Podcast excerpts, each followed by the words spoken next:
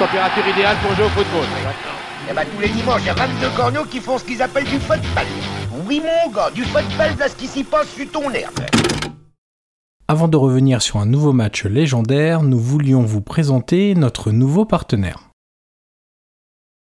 Bonjour à tous et bienvenue sur le 46e épisode de Soyez sympa, rejouer. Ce nouvel épisode sera consacré au choc du championnat de France 1998-1999 entre les Girondins de Bordeaux et l'Olympique de Marseille. Match remporté haut la main 4-1 par les Bordelais le 29 janvier 1999. On se retrouve aujourd'hui avec l'équipe actuelle et habituelle que vous connaissez par cœur.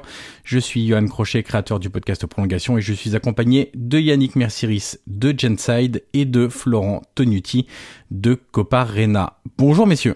Salut à tous. Salut Yohan. Notre invité du jour a été acteur de ce choc au sommet entre les Girondins et les Olympiens. Il a entraîné Saint-Etienne, Bordeaux, Toulouse, Nantes, et l'OM. Il est aujourd'hui consultant chez Bein Sport. Nous sommes ravis de l'accueillir puisqu'il était sur le banc des Girondins ce 29 janvier 1999. Il a beaucoup de choses à nous raconter sur ce match-là. Bonjour Eli Bop. Ouais, bonjour à vous. Un plaisir d'être avec vous. Ça va être un anniversaire bientôt, le 29 janvier. On se rapproche de cette belle date.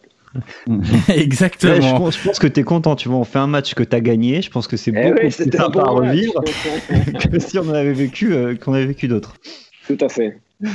Alors messieurs, que va-t-on trouver dans cet épisode? On va commencer par le traditionnel contexte pour bien se mettre en condition, rappeler un petit peu quels étaient les résultats et où étaient euh, classés euh, Bordeaux et l'OM lors de cette saison 98-99. On se penchera ensuite évidemment sur le match en lui-même, quelques petits focus et le menu tactique de Florent. On reviendra ensuite sur la rivalité entre Bordeaux et l'OM car il y a beaucoup beaucoup de choses à dire aussi sur ce sujet. On terminera par le traditionnel quiz tant attendu.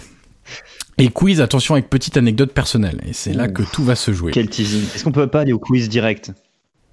Non, on va déjà parler du match, c'est quand même le plus intéressant et le plus important. On va donc débuter par le rappel du contexte autour de cette rencontre entre Bordeaux et l'Olympique de Marseille. Je le disais dans l'introduction, c'est le choc de cette saison 98-99 tout simplement parce que l'OM est premier au classement, 3 points d'avance sur les Girondins de Bordeaux avant cette 22e journée.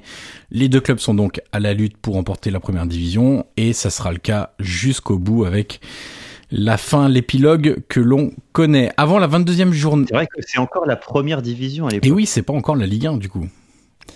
Avant la 22e journée, donc Bordeaux. À 18 clubs, à 18 clubs. Exactement, Eli. Ouais. Et d'ailleurs, tu es pour les 18 clubs? Ben, ça, ça, ça aide pas tous ceux qui travaillent dans le foot, mais en termes euh, de qualité, je pense que même aujourd'hui, d'ailleurs, euh, le président, le nouveau président de la Ligue, Vincent Labrune, l'a évoqué, pourquoi pas à 18 clubs euh, par rapport aussi aux moyens financiers du, du contexte euh, mhm. actuel ou euh, général au niveau financier. Alors avant cette 22e journée, Bordeaux en championnat, c'est 14 victoires, 3 nuls, 4 défaites à Bastia, Lyon, Auxerre et Strasbourg. Bordeaux s'est aussi qualifié pour les quarts de finale de la Coupe de l'UEFA avec des rencontres à venir un petit peu plus tard dans la saison face à Parme. De son côté, l'OM et en championnat à 13 victoires, 6 nuls, une défaite à Lyon. Donc c'est donc un point commun entre les, deux clubs, une défaite à Lyon. Et Marseille s'est aussi qualifié pour les quarts de finale de la Coupe de l'UEFA. Match à venir contre le Celta Vigo. Et puis on va spoiler un petit peu, mais tout le monde le sait. Hum, Bordeaux sera éliminé par Parme que euh, l'OM de l'Olympique de Marseille va rencontrer en finale. Et ça se passera pas bien non plus pour euh, l'Olympique de Marseille face au club italien qui avait une génération dorée avec beaucoup de grands joueurs. On lui donner les deux trois joueurs de Parme qui sont pas trop mal? Vas-y, je t'écoute. je pense qu'il y avait Buffon dedans, Cannavaro, Thuram, tout ça là. Crespo, voilà, toute la, toute la belle génération qui est ensuite partie dans les plus grands clubs italiens notamment. Alors Flo, on va revenir sur les compos d'équipe. Et évidemment, quand on parle de Bordeaux, Florent, c'est ta maison. Donc, on va te dérouler un tapis rouge pour que tu nous parles déjà du 4-4-2 de Girondin de Bordeaux sur ce match. De podcast, là, c'est réglé. Euh, Après, c'est plus le, le, tapis rouge pour Ellie pour nous parler de, de ce, de ce 4-4-2. Mais oui, bah, je vais juste citer le, le 11 avec euh, Ramé dans les buts, Grenet à droite, Torres Mestre à gauche, Afanou et Alicard dans l'axe. Ensuite, euh, au milieu de terrain, Pavon Diabaté, Mikou à gauche, Benarbia à droite, Wiltord et Lasland devant. Enfin bref, je vais plutôt lancer Eli, mais c'est quasiment l'équipe type sur cette saison-là. Il n'y a que Afanou, sa Belgique, qui, qui bougeait un petit peu à l'époque. Oui, c'est bien de rappeler euh, qu'il y avait une certaine concurrence en défense centrale. Après, euh, au niveau de l'animation offensive, effectivement, c'était le quatuor qui a permis d'avoir une belle animation offensive avec la meilleure attaque, beaucoup de buts et surtout un jeu de possession très agréable. Moi j'ai une question, est-ce que tu as fait plein de clubs et tout machin, est-ce que c'est la plus belle équipe que tu as entraînée? Au niveau de, bah, si on était champion, s'il y a eu euh, le résultat euh, final, et pour revenir sur Parme, je pense qu'il n'y a pas Parme, on peut même avoir une finale européenne entre Marseille et Bordeaux, euh, parce que Parme était vraiment au-dessus de, de, nous, mais sinon on avait deux équipes qui étaient vraiment au top niveau. Donc c'est situé ce contexte et dire qu'effectivement c'est une des, plus belles équipes que j'ai entraînées. C'est surtout par l'équilibre qu'elle avait, par l'animation offensive qu'elle procurait et par la, coordination des mouvements entre les joueurs. Voilà, il y avait une entente euh, en dehors du terrain, une dynamique de groupe, voilà, beaucoup d'éléments positifs. Pour, pour arriver à un tel succès, il, faut beaucoup d'ingrédients et là, ils y étaient.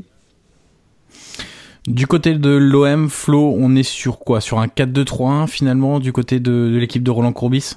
Ouais, ça, ça, ça, bougeait un petit peu. Alors la surprise, c'était Luxin qui, qui, était latéral gauche au, au coup d'envoi, qui pas resté très longtemps au final. Euh, Galas à droite, Domoro et Laurent Blanc dans l'axe. Euh, Eric Roy qui était en position un petit peu devant la défense avec Brando à, à ses côtés qui se projetait un peu plus. Même si bon, ils vont pas forcément beaucoup exister au milieu de terrain sur, sur ce match-là. Euh, Pires un cran plus haut, euh, il me semble numéro 10. Euh, avec Dugarry Ravanelli sur les côtés et Maurice devant. Mais ça, ça pouvait bouger un petit peu, mais, euh, mais c'est vrai que en fait, on va en parler après, mais le ouais. Bordeaux va pour défendre. Hein. Non, et puis Bordeaux va tellement dominer l'axe qu'on va pas forcément voir les, les, les, joueurs marseillais dans cette zone en fait. Il faut revenir sur un détail là que vous avez évoqué, c'est la position de Luxin. Ouais. Parce que moi-même, sur le, on avait été surpris de voir Luxin, puis j'avais bien compris que c'était pour euh, avoir une action euh, directe sur euh, Benarbia. Et donc, euh, du coup, Luxin était plutôt chargé de contrôler Benarbia. Et très vite, j'avais demandé à Benarbia d'aller dans l'axe, si, vous avez les images. Mm-hmm. Et du coup, c'est Wiltor qui plongeait souvent dans cet espace, puisque Luxin, vous l'avez même évoqué, avait tendance à, rentrer dans, dans l'axe avec Benarbia, puisqu'il avait cette charge. Et, ça libérait pas mal le, côté droit et on a vu que beaucoup d'actions euh, euh trouvaient du positif sur le côté gauche de Marseille et sur notre côté droit nous. Bah, le troisième but notamment, euh, qui est magnifique d'ailleurs, hein, on en parlera certainement, mais il, débouche grâce à, Il vient de la droite justement. C'est Will qui fait, qui fait un appel à droite, ouais, qui fait mhm. la passe à la fin.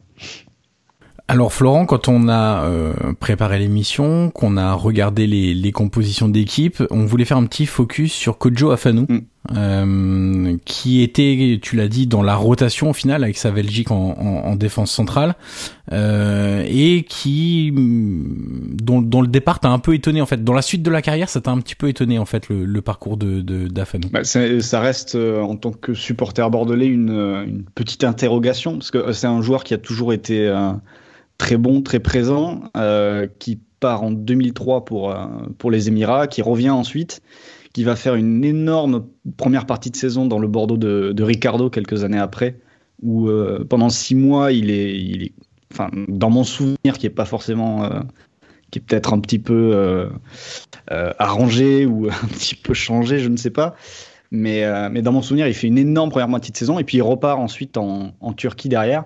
Donc il y a, peut-être un petit sentiment en tant que supporter bordelais en tout cas, quand euh, un joueur comme, Marc Planus a fait une très belle carrière à Bordeaux, on se demande si Afanou aurait pas pu euh, aussi avoir, euh, avoir cette carrière et avoir cette évolution, en tout cas laisser la même trace dans l'esprit des supporters que la trace qu'a laissé Planus, qui est celle de, quelqu'un qui, est resté longtemps au club, qui a été performant, etc. Mais c'est vrai que à l'époque déjà sur ce match, il, il fait un très très bon match. Et, euh, et c'était euh, quand même une valeur assez sûre et peut-être un peu passé, euh, euh, passé sous silence, on va dire, euh, qui laisse pas forcément la trace qu'il aurait pu laisser, je pense. Ellie, quel regard tu portais? Qu'est-ce que tu aimais chez, chez ce joueur Kojo Afanu en, en charnière, qui était finalement aussi assez complémentaire d'Hervé Alicard, qui avait un profil vraiment différent pour le coup? Ouais, même si on jouait en zone, hein, ça veut dire euh, qu'on se déplace euh, par rapport au ballon d'abord, par mm. rapport à son partenaire euh, et ensuite par rapport à l'adversaire. C'était pas un libéraux et un stopper, hein, c'est vraiment de la zone qu'on a fait toute la saison, que j'avais mis en place. Et dans ce système de zone, à l'écarte gaucher, à fin droitier, ils étaient complémentaires avec plus d'explosivité chez Kojo, avec cette manière aussi sur les premiers appuis de, de demander le ballon, de sortir le, le ballon correctement, parce qu'il y, avait cette idée dans notre équipe, de, on en parle beaucoup maintenant, et des sorties de balles, de, même on a mis une nouvelle règle sur les 5 mètres 50 pour avoir encore plus de, de possibilités de, de, sortie de balles et de, de jeu pour attirer l'adversaire.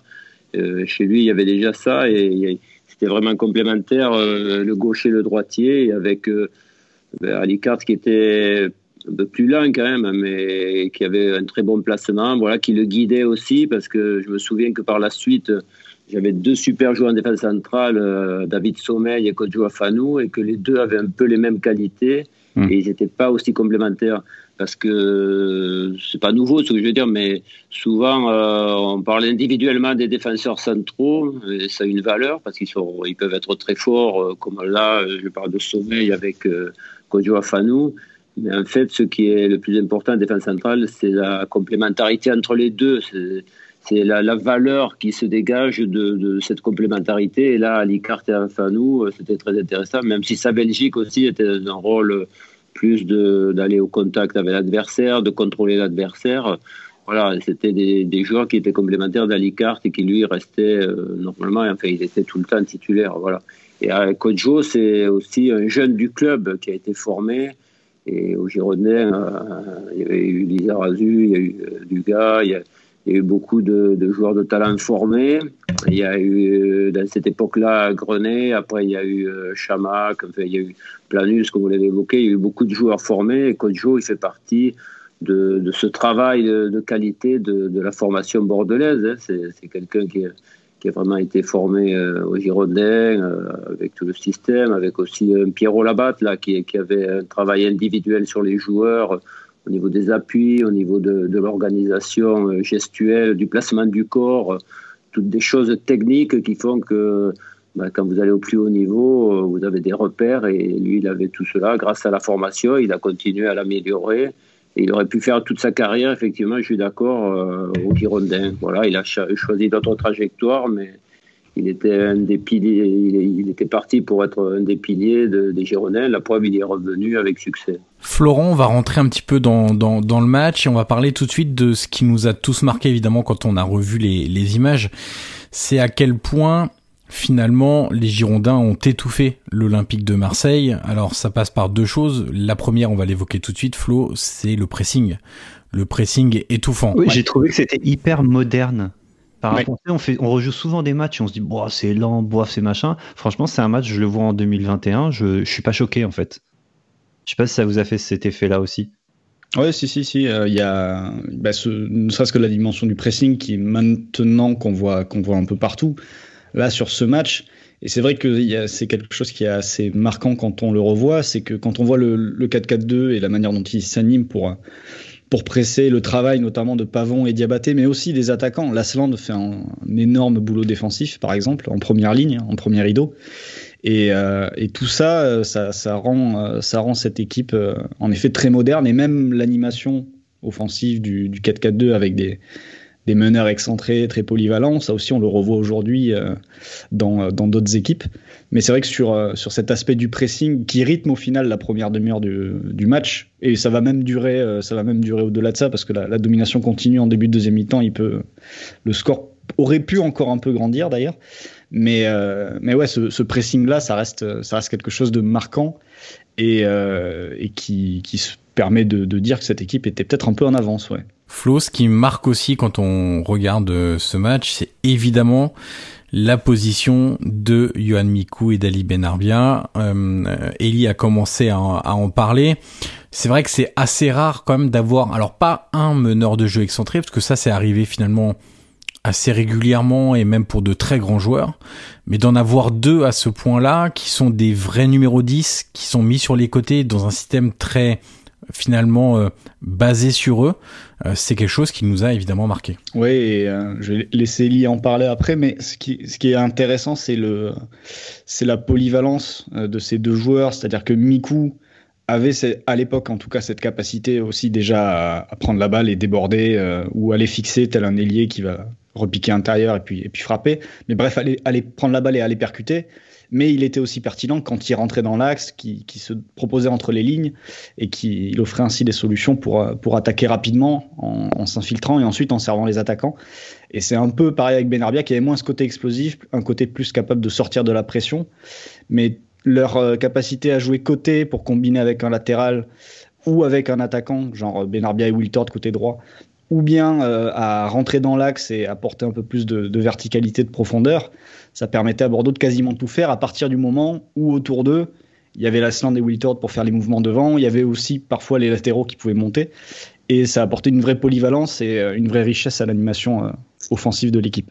Elie, comment ça naît, ça, cette idée de, de, mettre ces deux milieux de terrain offensifs, qui sont plutôt des, des, des 10, entre guillemets, euh, comment ça naît, cette idée de les mettre sur les côtés? C'est pour un contrôle total du ballon, notamment? Vous avez dit beaucoup de choses qui correspondent à l'idée globale. Hein. L'idée globale, c'était d'avoir euh, déjà une tenue de balle haute, de, de, l'utilisation du ballon, même si c'est vrai, euh, sur certains matchs, comme là contre Marseille, il y a là une grosse volonté de, de pressing, mais ça ne peut pas durer 90 minutes. Hein. Il faut que des attaquants travaillent beaucoup. Euh, par exemple, Liverpool aujourd'hui, avec euh, Firmino, Salah, Mané, euh, c'est des, plus grands harceleurs de porteurs du ballon adverse. Quand les attaquants ne font pas le boulot, c'est difficile de faire du pressing, déjà pour venir au pressing. Et là, quand vous avez un gars formidable comme euh, Lasland, on n'en parle pas assez, mais Lasland, c'est quelqu'un qui, allait sur l'adversaire, qui, qui vous permettait de récupérer le ballon haut euh, Wiltor se mettait au diapason avec euh, des mouvements sur le côté, donc euh, les autres derrière, ils étaient obligés à suivre, enfin ils étaient obligés, c'était plus facile pour eux.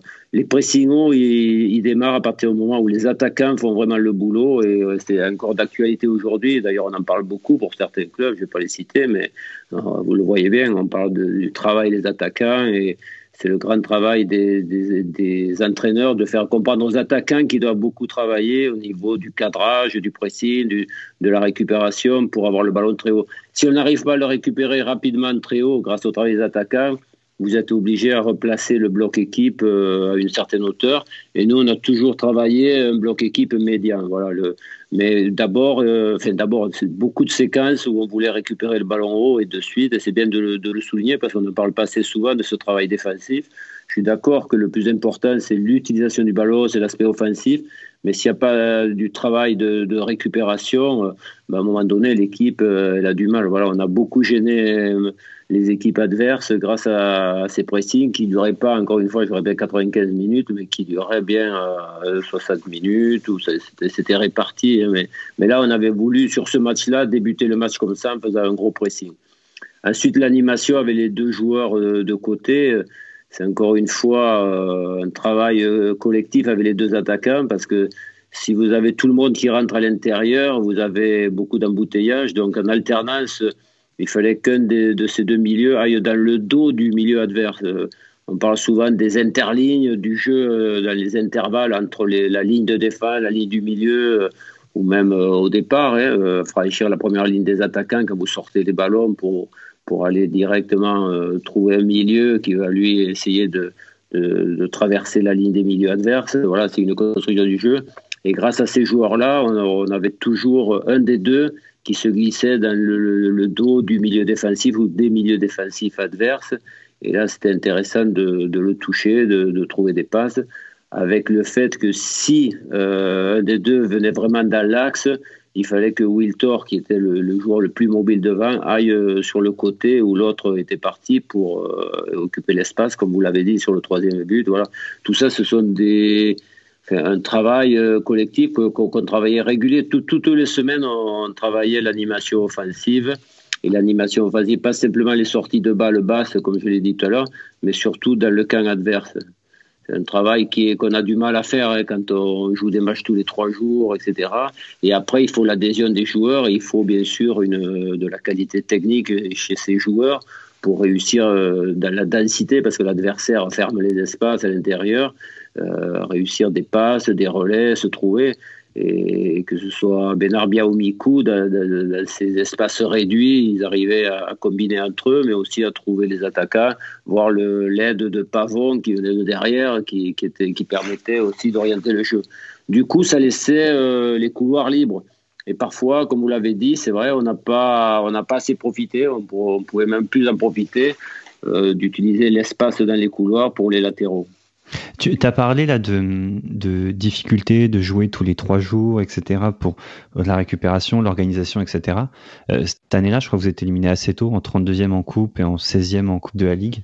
il n'y a euh, que les quarts de finale de, comme Parme en UEFA. Voilà. C'est ça. Est-ce que, maintenant il y a prescription, tu peux nous le dire, est-ce que ça t'arrange pas un peu euh, cette saison-là Comme ça, tu peux te concentrer sur le championnat? Est-ce que ça arrange pas un coach de temps en temps de de, de plus avoir ces compètes-là C'est pas volontaire parce qu'on a. Non, je sais que c'est pas volontaire, mais du coup. De, de, faire, comment dire, de d'aller le plus loin possible, surtout que bon, on a gagné la Coupe de la Ligue, on était allé en finale l'année d'avant, on était allé en finale de la Coupe de, de, la Ligue et on avait perdu au tir au but contre Paris Saint-Germain. Euh, mhm. Voilà, donc on connaissait bien ces deux points. Et il y a, y a, quand même aussi un effectif. Et euh, bon, on me l'a reproché aussi, c'est-à-dire que souvent je jouais avec les mêmes joueurs. Euh, sur, le titre champion, si on, regarde le temps de jeu, euh, il y, a 15, 16 joueurs qui jouent réguliers. Après, il y a des, joueurs comme Darocha, d'autres joueurs qui avaient du, talent, qui jouaient moins.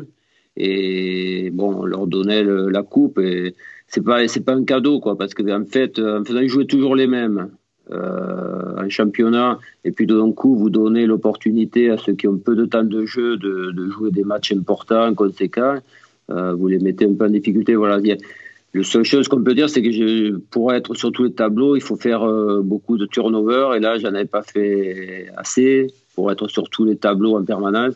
Du, de ce fait-là, ça, s'est retourné euh, par des éliminations en coup. Mais de notre côté, ça a renforcé ces relations entre les, mêmes joueurs parce qu'ils se, trouvaient les, yeux fermés. Aujourd'hui, pour comparer, euh, c'est pour ça qu'ils sont premiers euh, ce soir. Je pense à Lyon et Lyon. Euh, bon, je, relis toujours ce qu'on a vécu avec l'actualité. ils n'ont aucune coupe, enfin les coupes nationales, mais pour le moment on voit pas comment elles vont se jouer. Mais ils n'ont pas de, coupe d'Europe et ils sont premiers. Voilà, donc il y a un travail derrière. Il y a un peu toujours les mêmes joueurs qui jouent et ça fait une grosse unité. C'est un peu ce qu'on avait vécu là. Alors Florent, on peut parler peut-être des, stats pour montrer à quel point aussi euh, Miku et Benarbia ont été décisifs dans, dans cette saison. Euh, et puis on parlera après un petit peu du duo Lasland-Wiltord qui était finalement très très très complémentaire. Ouais, bah, euh, en chiffres, parce qu'on a déjà bien évoqué ce que faisaient Miku et Benarbia sur le terrain, mais en chiffres, ouais, c'est 9 buts et 6 passes pour, pour Miku en championnat, et Benarbia 3 buts, 8 passes. voilà, et c'est vrai qu'après, pour parler de, de l'Asland et Wiltord, euh, il y, a, aussi pas mal de, pas mal de chiffres, puisque Wiltord termine meilleur buteur cette saison-là du, championnat avec 22 buts, mais auquel on peut ajouter aussi 7 passes décisives, ce qui, ce qui montre que ce n'était pas non plus qu'un buteur, tout simplement, et qu'un finisseur. Et à côté, l'Asland, euh, dans ce côté, euh, au-delà d'être le premier défenseur, vrai joueur, vrai joueur d'équipe et attaquant très très complet. Euh, qui à mon avis euh, sera encore très très pertinent d'ailleurs dans le foot d'aujourd'hui, euh, notamment avec le, pressing qui, qui, est toujours aussi important, voire encore plus. Et bref, 15 buts, 10 passes pour lui, et en effet capable d'être le, le, remiseur, sollicité en, en point d'appui, qui peut aussi travailler sur tout le front de l'attaque, il pouvait parfois, même si c'est pas évidemment son, son rôle favori, mais se retrouver sur le, sur le côté juste pour jouer en remise et ensuite se replacer à l'intérieur, et capable de, de, combiner avec n'importe qui. Donc ouais, tout ça faisait que euh, il y avait, euh, il y avait à la fois euh, des joueurs qui s'entendaient très bien, mais aussi des joueurs tous capables d'être prolifiques, de marquer et de et d'apporter leur pierre au, à l'édifice. Elie, euh, en, 2000, euh, Bordeaux fait signer euh, Paoletta. C'est évidemment un profil totalement différent. Qu'est-ce qui vous a amené à, recruter ce, profil finalement différent? Est-ce que c'est aussi le, le départ de Wiltord qui faisait que le, duo Lasland-Wiltord était moins pertinent sans, sans Wiltord et, son profil qui pouvait aussi plonger, aller sur le côté? Qu'est-ce qui, qui amène Bordeaux à, à changer assez radicalement le profil de ses attaquants? L'idée, euh, elle a quand même été de, toujours avoir du, potentiel, de la qualité euh, dans le jeu offensif. Et donc, euh, ça passe, comme vous le soulignez, par la qualité des, attaquants. Après, trouver des attaquants identiques. il y avait, quand j'ai pris l'équipe, il y avait Jean-Pierre Papin qui était en fin de carrière, mais c'était, c'était bien sûr un super, super attaquant. Donc derrière, c'est Will Thor qui parce qu'il jouait Papin euh, un peu avec l'Asland, donc après c'est Wiltor, c'est un profil différent, puis ça a été Paoletta, voilà. Ça reste tout ça une lignée de, de, grands, grands, très grands attaquants, et effectivement, euh, Wiltor est parti à Arsenal, euh, et il fallait prendre un attaquant, et là il faut souligner tout le travail qui était fait aussi en coordination par Charles Camporo, qui était le directeur sportif, et qui lui euh, avait dégoté cette euh, solution de Paoletta qui était à la Corogne et qui jouait pas du tout. Hein. Il avait très peu de temps de jeu et voilà, il il voulait se montrer, il voulait avoir du temps de jeu parce qu'il avait l'ambition d'être international. Il était déjà au Portugal, mais pour la sélection portugaise, il fallait qu'il ait beaucoup de temps de jeu et nous on lui a donné la possibilité d'avoir du temps de jeu et après bien sûr c'est super attaquant. Voilà un peu l'histoire, mais L'idée, elle a toujours été d'avoir euh, des attaquants de On avait fait venir aussi, à un moment donné, Christian et du Paris Saint-Germain, qui était euh, un Brésilien de qualité. Ça n'a pas fonctionné. Voilà. Mais on a toujours cherché à avoir des bons attaquants. Pareil, quand on a Benarbia parti à Paris, on a cherché à avoir des milieux offensifs. C'est comme ça que, que Villemot est venu. Euh, qu'on a recruté aussi euh, Ziani, etc. Voilà, c'est on a pris des, toujours des, joueurs qui avaient un rôle important au niveau offensif. Moi, je trouve le point commun de ces quatre joueurs, juste 30 secondes dessus, c'est que euh, je trouve c'est pas les, les, plus rapides, ils font partie des plus techniques, notamment Miku Benarbia, mais c'est pas les plus rapides, pas les plus costauds, etc. Je trouve que ce sont quatre joueurs, Lasland, Wittord, Miku Benarbia, d'une intelligence incroyable. Un QI football chez ces gens-là. Il s'avère en plus que je connais bien l'un des quatre parce que j'ai joué au foot avec lui euh, après sa retraite, hein, Sylvain Woutard, et j'ai été impressionné par l'intelligence de jeu de, de, ce joueur-là et du coup des trois autres aussi. Et j'imagine que toi, en tant que coach, ça doit être aussi un peu plus simple parce que tu te dis, tu te dis quoi quand tu es coach et que tu as des gens aussi intelligents en attaque? Tu te dis, bah, faites un peu ce que vous voulez. Non, ben, justement, on aurait tendance, et souvent c'est reproché aux entraîneurs de dire, euh, voilà, euh, les entraîneurs gèrent l'aspect défensif, euh, c'est-à-dire une organisation pour bien récupérer le ballon, ce qu'on a évoqué tout à l'heure, les précis, les positions, et ensuite ils laissent une certaine liberté, ce sont les individualités qui font les différences, vous entendez ça dans souvent dans les commentaires ou les bureaux d'équipe, et ça ne peut pas aboutir à des grandes performances. Il faut que ces, talents soient toujours au service du collectif. Et pour ça, il faut, on n'en a pas beaucoup parlé jusque-là, on parle bien sûr des qualités techniques et tout, mais il faut qu'il y ait une mentalité d'équipe. Vous, avez raison, c'est des quatre super joueurs euh, qui ont des talents individuels, mais ces gars-là, ils, avaient à ce moment-là, hein, et je pense qu'ils l'ont gardé toute leur carrière, cette envie de, de, coopérer, de, participer à un travail collectif, de, représenter une identité de club. Euh, voilà, ils étaient fiers d'avoir le maillot des Girondins et ensemble de gagner en équipe. C'était pas simplement euh, leur performance pour aller en équipe de France, pour être transféré à Arsenal, à Paris ou je sais pas où, mais c'était aussi pour représenter le club et avoir des résultats avec le club. Je trouve qu'aujourd'hui, il faut qu'on insiste là-dessus, surtout dans des périodes euh, comme c'est actuellement. L'identité des clubs, elle est importante et revaloriser les performances des, des, équipes, des clubs. Voilà, aller chercher des titres, euh, aller chercher euh, des résultats face à des adversaires directs. c'est des plaisirs qu'il faut mettre en avant et qu'il faut retrouver. Et ça, ça passe par une super mentalité. Donc, ces joueurs avaient cette mentalité-là en plus de tout leur talent. D'ailleurs, c'est difficile à dissocier l'être humain et le, joueur. En fait, euh, si le joueur a une bonne mentalité, il est un bon joueur quelque part. Euh, je, regarde un petit peu les, stats de la saison euh, et en fait moi j'ai souvenir parce que j'avais instant vie privée entre guillemets mais j'avais la cassette VHS du titre de champion de, des Girondins de Bordeaux et je l'ai regardé un nombre de fois assez incalculable parce que j'aimais beaucoup cette équipe et notamment ce qu'elle dégageait et évidemment le, le, coefficient spectacle qui se dégageait de cette équipe-là. Et moi j'ai souvenir et justement je regardais un petit peu ces stats pour voir si mes souvenirs étaient bons de l'importance aussi de Kaba Diawara dans cette saison euh, qui on n'a pas beaucoup parlé de Lasland et, et de Wiltord mais Kaba Diawara quand il rentrait ou quand il jouait il marquait aussi euh, pour euh, c'est le c'est le quatrième meilleur buteur cette saison-là de, des Girondins.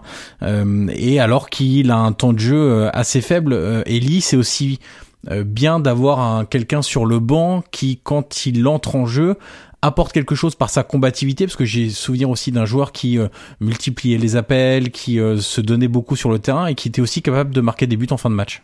Oui, oui, je l'ai dit tout à l'heure, on était, on n'était pas que 11 hein, pour aller chercher ce titre et faire des résultats. Il y avait même s'il aurait pu avoir euh, un turnover plus élargi, mais il y avait 15 joueurs et Kaba, il était, il était concerné, comme Cocho, vous l'avez dit tout à l'heure, euh, par ses rotations. Et effectivement, il avait du talent, la preuve, il, a, il est allé ensuite dans des grands clubs. Et il, il avait cette capacité à prendre la profondeur, à, à mener sa pierre à les défis. C'est si fini quatrième meilleur buteur de l'équipe, euh, c'est que voilà, il avait, il avait vraiment du talent.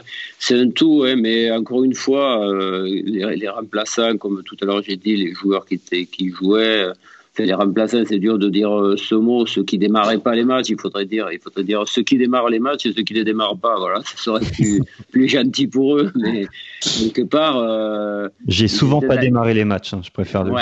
Euh, j'ai souvent pas démarré les matchs.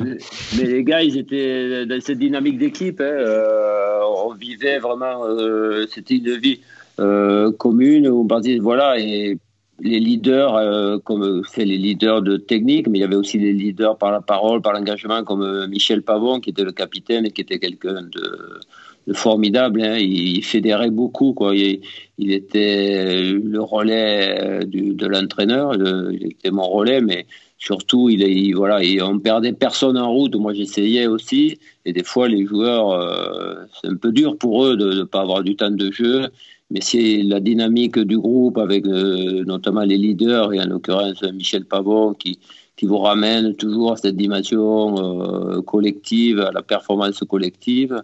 Euh, ben, quand ils rentrent, les gars, ils sont, ils sont bien, quoi. Ils, sont, ils sont dans un bon état d'esprit. Vous savez, maintenant, je vais donner une anecdote, elle, elle est connue, tout ça. Mais après chaque match à domicile, euh, on allait faire une, pas une fête, mais on mangeait tous ensemble. C'était chaque fois, c'était pas le club qui l'organisait, c'était les joueurs euh, qui, qui disaient bah, ce soir on mange là après le match. ils avaient réservé quelque part et le staff euh, technique allait avec eux et tous les joueurs étaient là, remplaçant titulaire. Aujourd'hui, il faut faire des pieds et des mains pour réunir tout le monde avant le match. Et là, ça se faisait naturellement. Donc, il faut, il faut souligner, au-delà de toute cette intelligence de jeu qui est réelle, cette technicité qui est vraie, il y a cette mentalité euh, voilà, qui, qui, fait que ben, tout le monde s'y retrouvait, tout le monde était content. C'est toi qui, c'est toi qui payes l'édition? C'est difficile, hein, j'ai retrouvé partiellement ça avec certains groupes par moment et tout, mais une telle force collective euh, sur, sur euh, une saison ou deux ou un peu plus, c'est très rare. Hein. C'est voilà, l'alchimie entre des joueurs euh, euh, qui viennent de, de, leur formation, de, le, de leur famille aussi, parce que on n'en parle pas, mais les liens entre les, les épouses, les enfants, tout ça, ça, ça, contribue à faire un club. Hein on avait instauré par exemple les, les anniversaires des, des, époux, les anniversaires. Ça, c'était Aimé Jacquet qui avait déjà cette idée-là et on l'avait perpétué au Girondin de, de fêter des, des, choses ensemble de la vie de famille. Et tout ça, c'est très propice à vraiment une dynamique positive euh, de l'équipe. Alors Florent, tu avais deux questions également pour Ellie, euh, liées à ce pressing étouffant dont on a parlé et, à la répétition des efforts des joueurs. Et puis la deuxième sur le scénario du match, puisqu'on l'a pas encore évoqué, mais Bordeaux mène 4-0 à la mi-temps. Et quelques mois auparavant s'était passé un, événement important. Ouais, bah, la, première question c'est simple. alors je sais pas si si Ellie s'en souvient exactement, mais quelle était la, la, la, la VMA de, de ces joueurs-là? Les Lasland, les Miku. Miku, je crois qu'elle est très qu'elle était très élevée à l'époque. Euh, des joueurs capables tous de courir très longtemps, il me semble. Euh, est-ce que est-ce que Eli a un souvenir là-dessus? Mais c'est quand même assez impressionnant sur ce match. La vraie, il y a une vraie différence entre entre Bordeaux et Marseille euh, de ce point de vue, je trouve. Bah, il faut souligner le, les capacités physiques. J'avais fait venir Eric Bédoué, qui est toujours au ouais, de Bordeaux. Hein. Il venait de Laval, il, était, il adorait ça, la préparation physique avec les, des tests qu'ils faisaient en collaboration avec euh, un docteur de Laval qui connaissait, dont ils avaient mis en place des, des tests pour, euh, pour avoir euh, comment dire, le, les meilleures performances possibles. Et donc on a toujours eu au niveau physique ben, une rentabilité de, de, haut niveau grâce à ce travail de Eric Bédoué, c'est un tout, hein, un club, mmh. c'est des, accepter les complémentarités des joueurs, accepter le, le l'implication. Si j'ai parlé de Charles Camporo dans le recrutement, je parle de Bédoué, je parle de Pierrot Labatte, de Dominique Dropsy qui est plus là pour les gardiens, parce qu'il faut pas, vous n'avez pas parlé beaucoup, mais Ramé, c'est un garçon qui venait d'Angers et qui jouait en national. Et il a pris la place euh, la première saison que j'ai entraîné de, à partir de décembre de Stanley Menzo, qui était un gardien mmh. international. Et Ramé est passé de ce statut de joueur de national à au statut international euh, grâce aux Girondins et grâce aussi au travail de, du regretté Dominique euh, Voilà. C'est tout un club, hein, c'est toute une dynamique avec euh, une direction qui, qui, vous soutient, qui est avec vous. il y avait Jean-Didier Lange au début avec Jean-Louis Trio. Jean-Louis Trio a continué. Voilà, il y, avait, si on parle des Girondins, on pourrait parler de tout, quoi, de, de, du staff médical, on pourrait rajouter pareil. Voilà, c'est une alchimie de, toute une équipe avec euh, un lieu de travail magnifique. On était là-bas au château, c'est pareil. Euh, euh, les joueurs prenaient souvent des repas en commun là-bas, on vivait là-bas. C'était un espace merveilleux avec des arbres, de la verdure. Voilà, on s'entraînait dans des, belles conditions. Et il y avait des personnes tout autour de l'équipe dévouées à la cause et surtout qui, étaient heureuses et fières de, de représenter les Girondins de Bordeaux.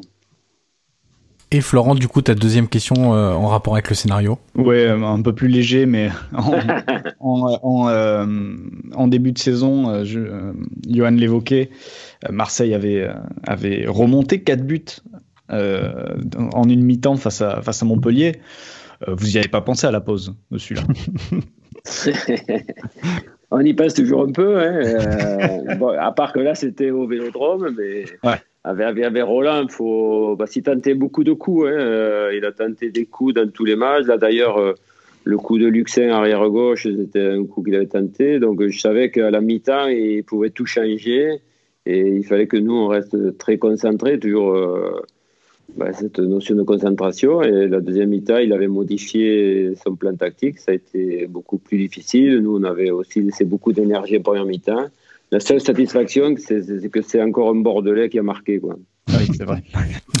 Exactement, puisque je, je, le rappelle, le buteur marseillais euh, sur ce match-là, c'est Christophe Dugarry, juste avant l'heure de jeu. Alors messieurs, juste avant de, de, poursuivre, on va parler maintenant, on va s'éloigner un petit peu du match. On arrive à un peu plus de la mi-temps de notre épisode, c'est donc le moment de laisser place à notre partenaire. On se retrouve juste après. Alors messieurs, on va parler de la rivalité entre Bordeaux et l'OM. Et là, il y a beaucoup de choses à dire. Je commence par Yannick, puisque tu as travaillé le sujet. Et puis après, on, on en parlera avec Ellie, puisque euh, Ellie, euh, tu as coaché les, les, deux clubs. et... On peut dire il a trahi. il est, tu, tu, as connu les deux contextes, les deux environnements, donc ce sera très intéressant d'avoir ton, ton ressenti juste après les explications de, de Yannick. Ouais, c'est Bordeaux euh, et OM, c'est une, vraie rivalité euh, sportive. Elle n'a pas été construite entre guillemets comme euh, comme d'autres. En tout cas, en France, on a du mal à, à capter les, les, rivalités. Pour en France, il y a beaucoup de PSG PSGOM, PSGOM, et on en a déjà parlé, c'est une rivalité qui a été construite. Là, c'est Bordeaux-OM, c'est à la fois une rivalité sportive, une rivalité médiatique, c'est souvent lié, et c'est aussi une rivalité de pouvoir, en fait, et, notamment de passation de pouvoir. En gros, hein, pour caricaturer, tu as Bordeaux qui roule sur la France dans les années 80 et tu as l'OM qui roule sur la France dans les années 90. Grosso modo, c'est ça. Puis après, tu as Lyon dans les années 2000 et le PSG 2010. En gros, tu as une décennie, tu as toujours un gros club. T'as ça. Sauf que euh, Bordeaux et euh, Bordeaux gagnent trois titres dans les années 80, euh, 84, 85, 87, je crois, un truc comme ça. Enfin bref, Flo, tu me diras, euh, toi, tu, tu, sais mieux que moi. C'est ça, ouais. Voilà. Et, et donc, tu as une vraie rivalité sportive. et sur les six titres des Girondins, par exemple, dans leur histoire, tu en as trois où ils ont gagné devant l'OM, où l'OM a fini deuxième. Donc on sent qu'il y a quand même quelque chose qui, les tient, en tout cas notamment surtout côté bordelais.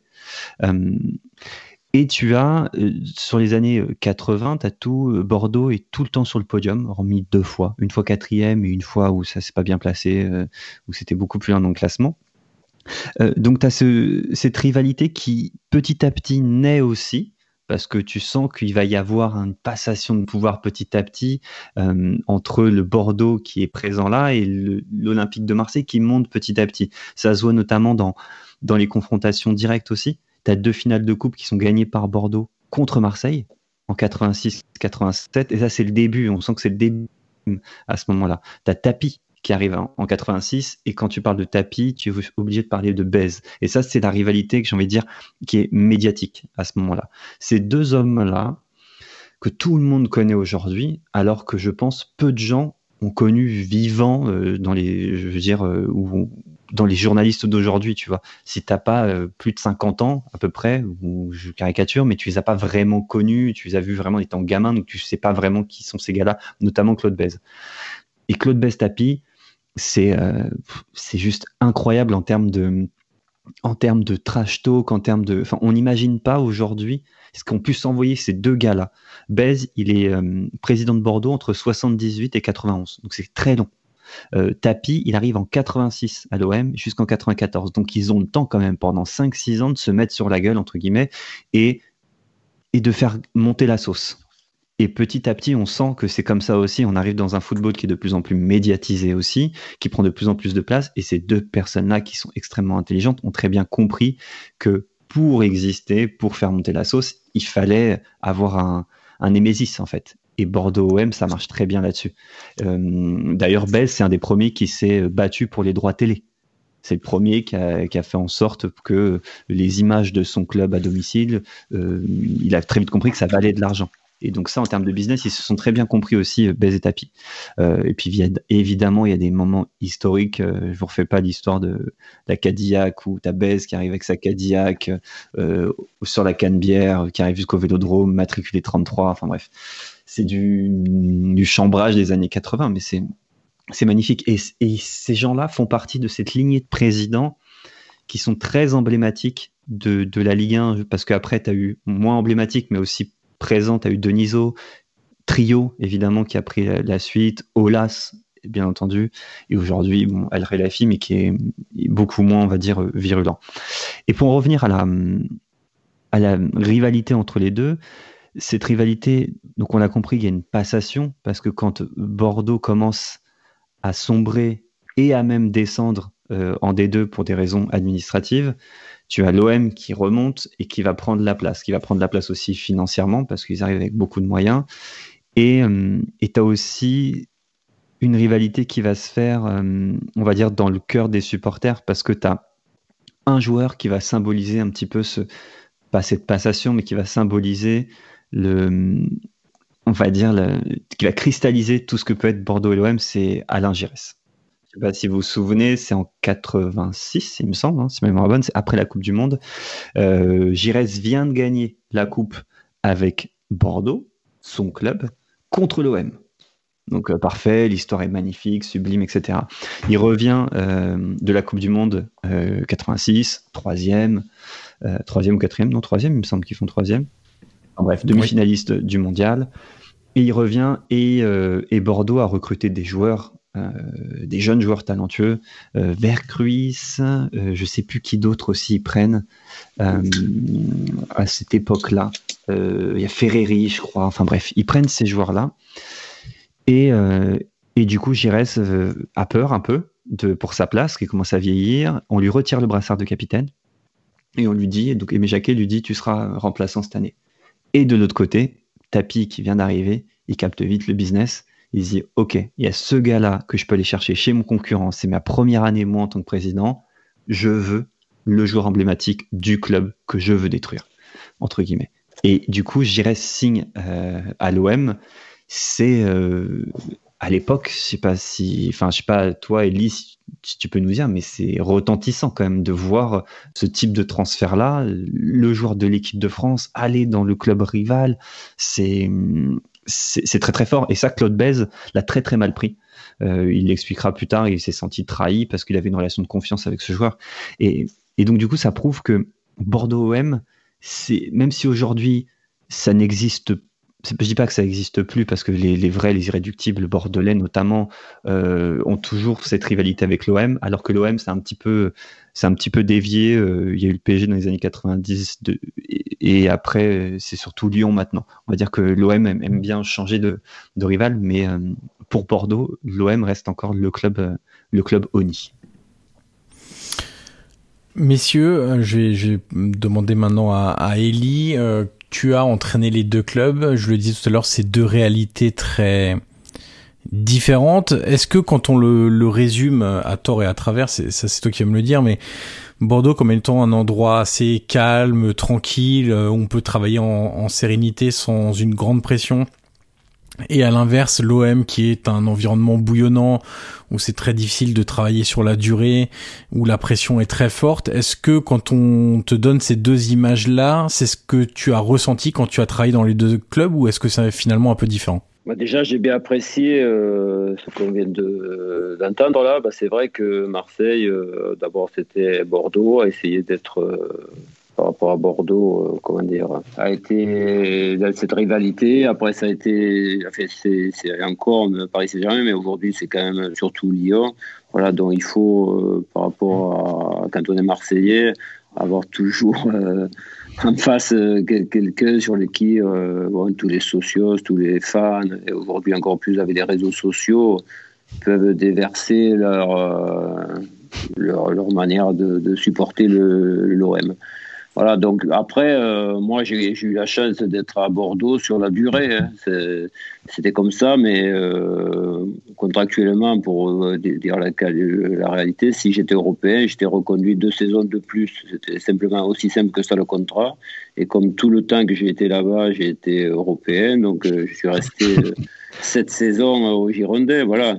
Ils n'ont pas pu se débarrasser de toi, quoi, c'est ça Non, ils se débarrasser pour X raisons, mais après j'ai été à Marseille et, j'ai fait un an et demi. Je veux dire, euh, c'est là-bas, même en état second, euh, on a fini second derrière le PSG euh, l'année où j'étais là-bas. On s'est qualifié pour la Ligue des Champions alors que les années précédentes, la fin de l'année précédente, l'équipe avait fini dixième. Mais c'est pas pour autant que vous avez, comment dire, une garantie sur la durée. voilà, c'est c'est explosif, c'est comment dire, c'est passionnel et c'est comme dans des histoires d'amour, quoi. C'est la passion, et d'autres, c'est plus la, réalité d'un couple sur le long terme qui, qui, élève ses enfants et qui vit euh, sur la durée. Hein. C'est un peu résumé comme ça. Voilà. Il y a une forme de passion qui est, formidable. Hein. Quand vous gagnez, euh, c'est extraordinaire, et quand vous perdez, c'est dans l'autre sens. Quoi. Là, là, vous passez par tous les états ce que j'ai vécu moi à Bordeaux, euh, c'est à une autre euh, époque aussi, puisque c'était de 97 à 2003. C'était une période où il y avait peut-être moins de turbulence dans le foot, où on laissait un peu plus les entraîneurs travailler, euh, à partir du moment où il y avait des idées de jeu, qu'on retrouvait ça sur le terrain, on continuait au-delà du résultat du week-end. Euh, on vivait pas, parce que maintenant c'est un peu partout pareil, euh, l'entraîneur il vit d'une semaine à l'autre, il gagne, il sait qu'il va continuer une semaine, il perd, il sait pas pour combien de jours il est là.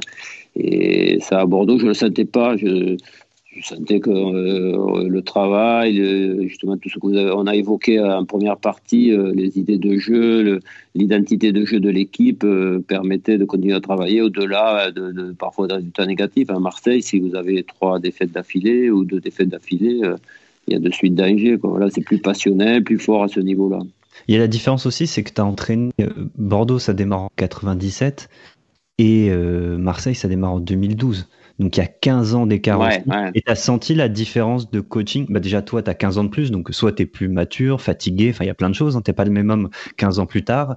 Et le football n'est pas le même non plus. Tu, les joueurs aussi ne sont pas les mêmes. Les, les, mentalités, tu parlais beaucoup de la mentalité de 97, 98, 99 avec tes joueurs-là. C'est plus difficile. Euh, tu as trouvé ça plus difficile, euh, surtout quand tu qu'un an ou euh, un an ou deux ans dans un club. Tu as trouvé ça plus difficile après? Il faut. Bon, il y a une évolution de la société, c'est pareil, je sais pas quel âge vous avez, mais quand vous étiez au collège, euh, vos enfants, si vous en avez qui sont au collège, ils n'ont pas les mêmes attitudes que vous.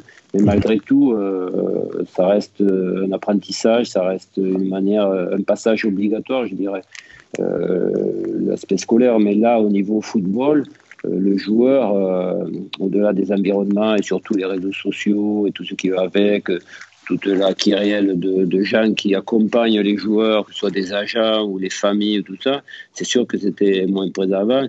Mais sur le fond, sur le fond, c'est là qu'il faut pas faire l'erreur. Le football, le jeu, il reste à 11 contre 11. 2 mètres 44 le but en hauteur, 7 mètres 32 en largeur. Euh, On sent le gardien de 5 mètres 50. ouais, non, mais je veux dire, euh, ça n'a pas changé. Le, terrain, on est toujours à 11. Bon, il y a des règles, il y a plus de remplaçants maintenant, plus de gens sur le banc, plus de possibilités de turnover, on s'adapte. Le hors-jeu, il est toujours aussi contestable, aussi difficile. voilà, le foot, il, reste, il reste le football. Il ne faut pas vouloir non plus le, le dénaturer, enfin le, le changer, mais il faut s'adapter euh, aux évolutions euh, individuelles et collectives.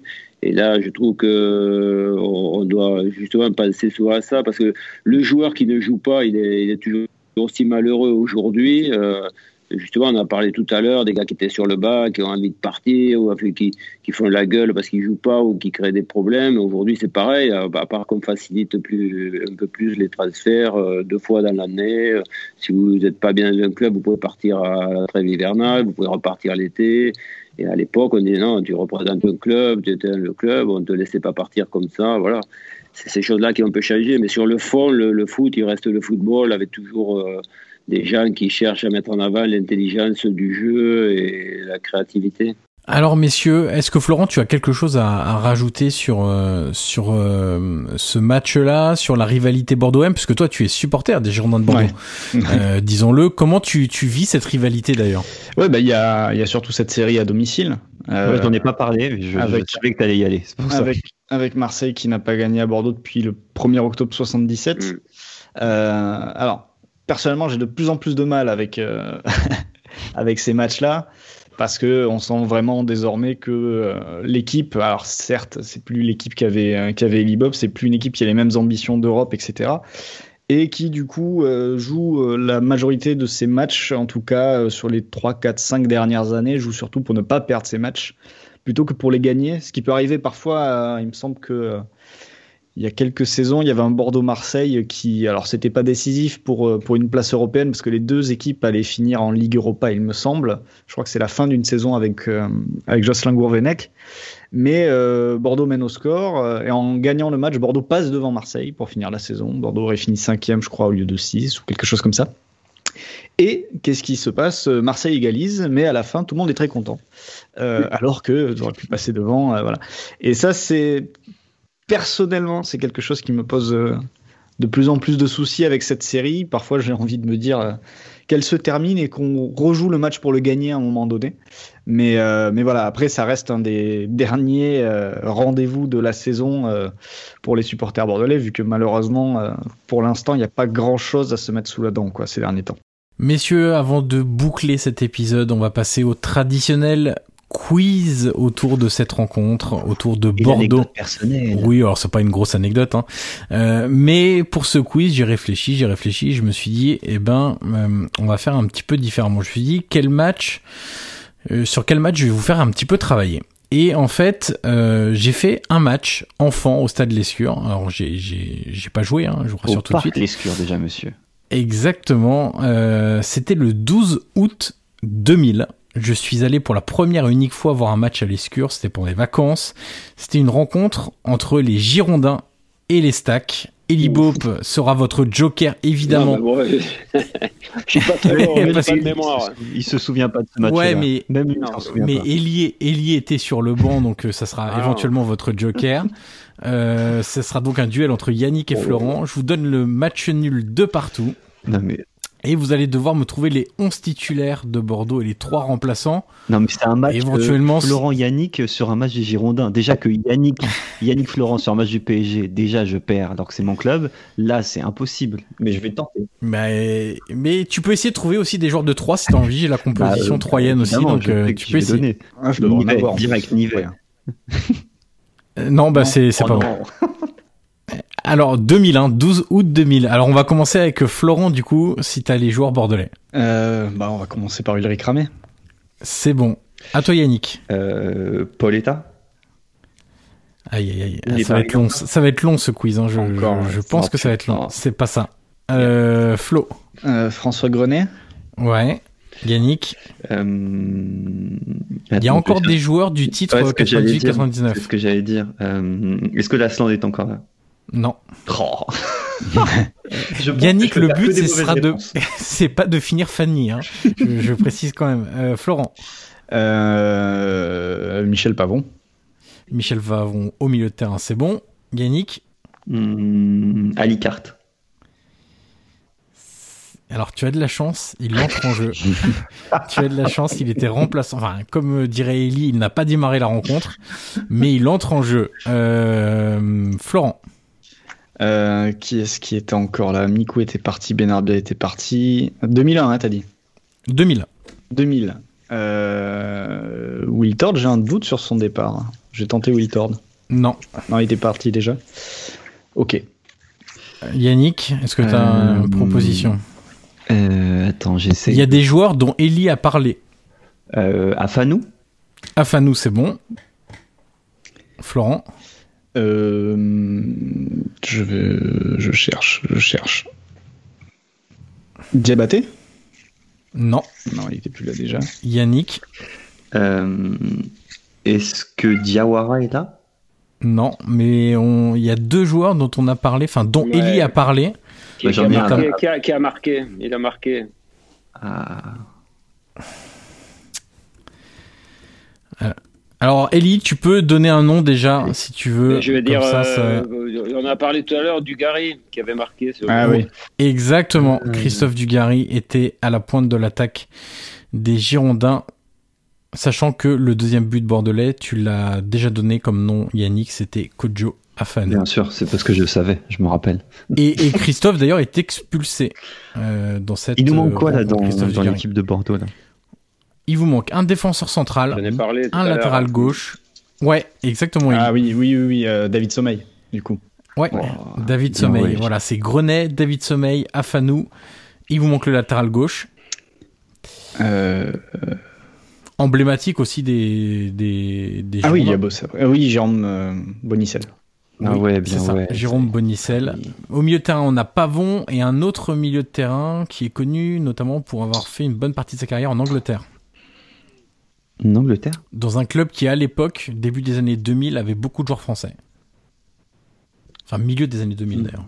Euh, Bah, Je suis en train de chercher le mec.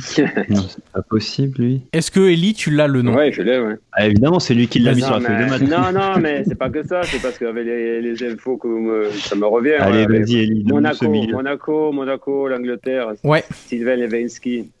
Ah oui Exactement. Ah ouais, mais oui. et il vous manque les trois joueurs derrière Christophe Dugarry, du coup. Il y en a un qui a cité Ouais. Ellie quand on a parlé du poste Mikou Benardi. Ah oui, euh, Marc. Exactement. Et là, il nous reste quoi Il y C'est a des profils encore un. c'est des profils milieu offensifs. Alors, il y a un profil euh, attaquant qui pouvait jouer sur le côté. Euh, et il y a un numéro 10, la, la, spécificité des numéros 10 qui pouvait jouer sur le côté avec Ellie. Euh, qui, je vais vous donner d'autres clubs. Si je vous dis Saint-Étienne, par exemple, Marseille. Ah, le, oui, le, le, sosie de Zidane. Voilà. il est aujourd'hui, ça tombe bien parce qu'il est aujourd'hui l'entraîneur de 3. Non. Euh, non exactement. Aujourd'hui, l'entraîneur de 3. Ah, Batles, mais oui. Ouais, ouais. Et oui, Laurent Batles. Et il vous manque. C'est ce jour-là qu'il a décidé d'être entraîneur parce qu'avec ce match nul, il avait dit autant que j'aille entraîner 3 que Bordeaux. et il vous manque l'attaquant euh, qui pouvait jouer euh, attaquant de pointe, second attaquant, côté droit. Et si je vous dis, euh, il est très marquant de la saison 98-99 de, de, première division. Très très marquant. Ah, euh, Feinduno. Et oui, Pascal Feinduno. Pascal Feinduno, bien sûr. Comment je peux oublier cet homme qui a privé l'OM d'un titre de champion Qu'est-ce que c'est beau. Et il vous manque deux remplaçants. Il y en a un, j'aimais beaucoup ce joueur, un milieu de terrain étranger. Euh, je crois qu'il était assez apprécié aussi aux au Girondins. Euh, je vais essayer de vous donner un ou deux autres clubs. L'asile, il n'était pas arrivé sans... déjà. Non, non, non, non, non. On sait jamais. Hein. C'est compliqué. Si je vous dis, si, est-ce que tu l'as, euh, Eli, le milieu de terrain qui manque, euh, là, qui est, entré en jeu On avait Bonicet était venu, et Ziani, est-ce qu'il était venu là, ouais. Ouais, mais c'est pas il lui. n'était pas là. Un étranger? Non. Un Après, il y C'est a un... qui a fait une grande carrière, euh... enfin une carrière, qui était un super gars que j'ai retrouvé à l'Euro au Portugal, que j'ai retrouvé un peu partout avec sa sélection. Et c'est Je un pense russe. que. Ah, Ouais, ah, c'est ça. Oui, oui, Smertin. Smertin. Smertin, Smertin, pardon. Oui, Smertin, Alexei Smertin, exactement. Alexei Smertin, Euh, tu voilà, qui est devenu Tu, confirmes, euh, C'est lui, tu ouais. confirmes, Florent Oui, oui, C'était un joueur apprécié Ah oui, oui, la... bah, un peu plus tard, on a parlé de Pavon de Diabaté tout à l'heure, un peu plus tard, la paire euh, Smertin-Eduardo Costa aussi, c'était quelque chose euh, au milieu de terrain dans le, dans le 4-4 de Bordelais, ouais. Et Eli, du coup, sur Alexei Smertin comme joueur C'était euh, trois poumons ou quatre poumons, quelqu'un qui, en plus, à part d'avoir une fracture ouverte, il se relevait tout. Mais au-delà de ça, c'est quelqu'un d'incroyable au niveau humain, de- d'engagement, de, et quand même, euh, techniquement, il est toujours vers l'avant, quoi.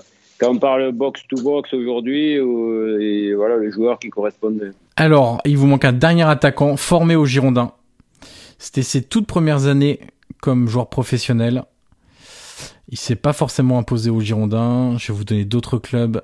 Euh, Montpellier, Martigues, Châteauroux, Le Havre, Dijon, Niort, Ouh, grosse, car- Evian Tonon Gaillard. Ah, Montpellier. Euh, ouais, euh, Bunier. Ouais, exactement. Ouais, Je- j'étais jeune, international, euh, international chez les, dans les sélections de jeunes, ouais, notamment.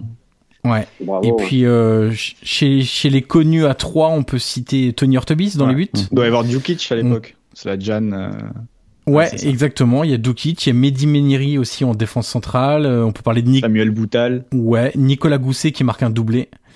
Euh, devant Fabio Celestini qui jouera ensuite à, à l'OM, Karl Touraine, voilà un Ah, petit peu les, les noms. Et puis Gousset, euh, Gousset, c'était un petit peu le joueur qui marquait toujours contre Bordeaux. Je sais pas pourquoi à l'époque. mais J'ai l'impression qu'il a mis, qu'il a mis énormément de buts contre Bordeaux.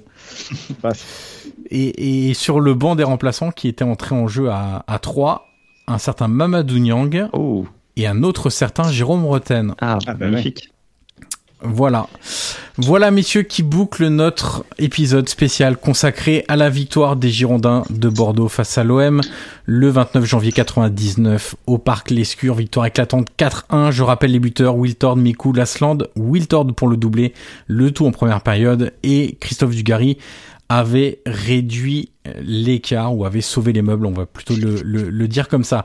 On remercie une nouvelle fois Eli Bope pour sa présence, pour euh, toutes ces explications. C'est un vrai plaisir de pouvoir se replonger dans ces années bordelaises, dans ces belles années bordelaises, avec un acteur majeur, évidemment, de ces belles années. Merci encore, Ellie, pour ta participation à ce podcast. Merci à vous pour tout et bravo pour euh, vos connaissances parce que euh, c'était vraiment euh, pointu, pointu. euh, Bon, il parle pas de moi sur le hein. Ce match Bordeaux coup. 3, euh, ça m'a remémoré. Moi-même, je, je cherchais les noms. T'inquiète, je cherche encore moi aussi, hein, tu sais. merci Yannick également, merci Florent. Et on se retrouve très rapidement pour un nouvel épisode de Soyez sympa, rejouer. À très vite.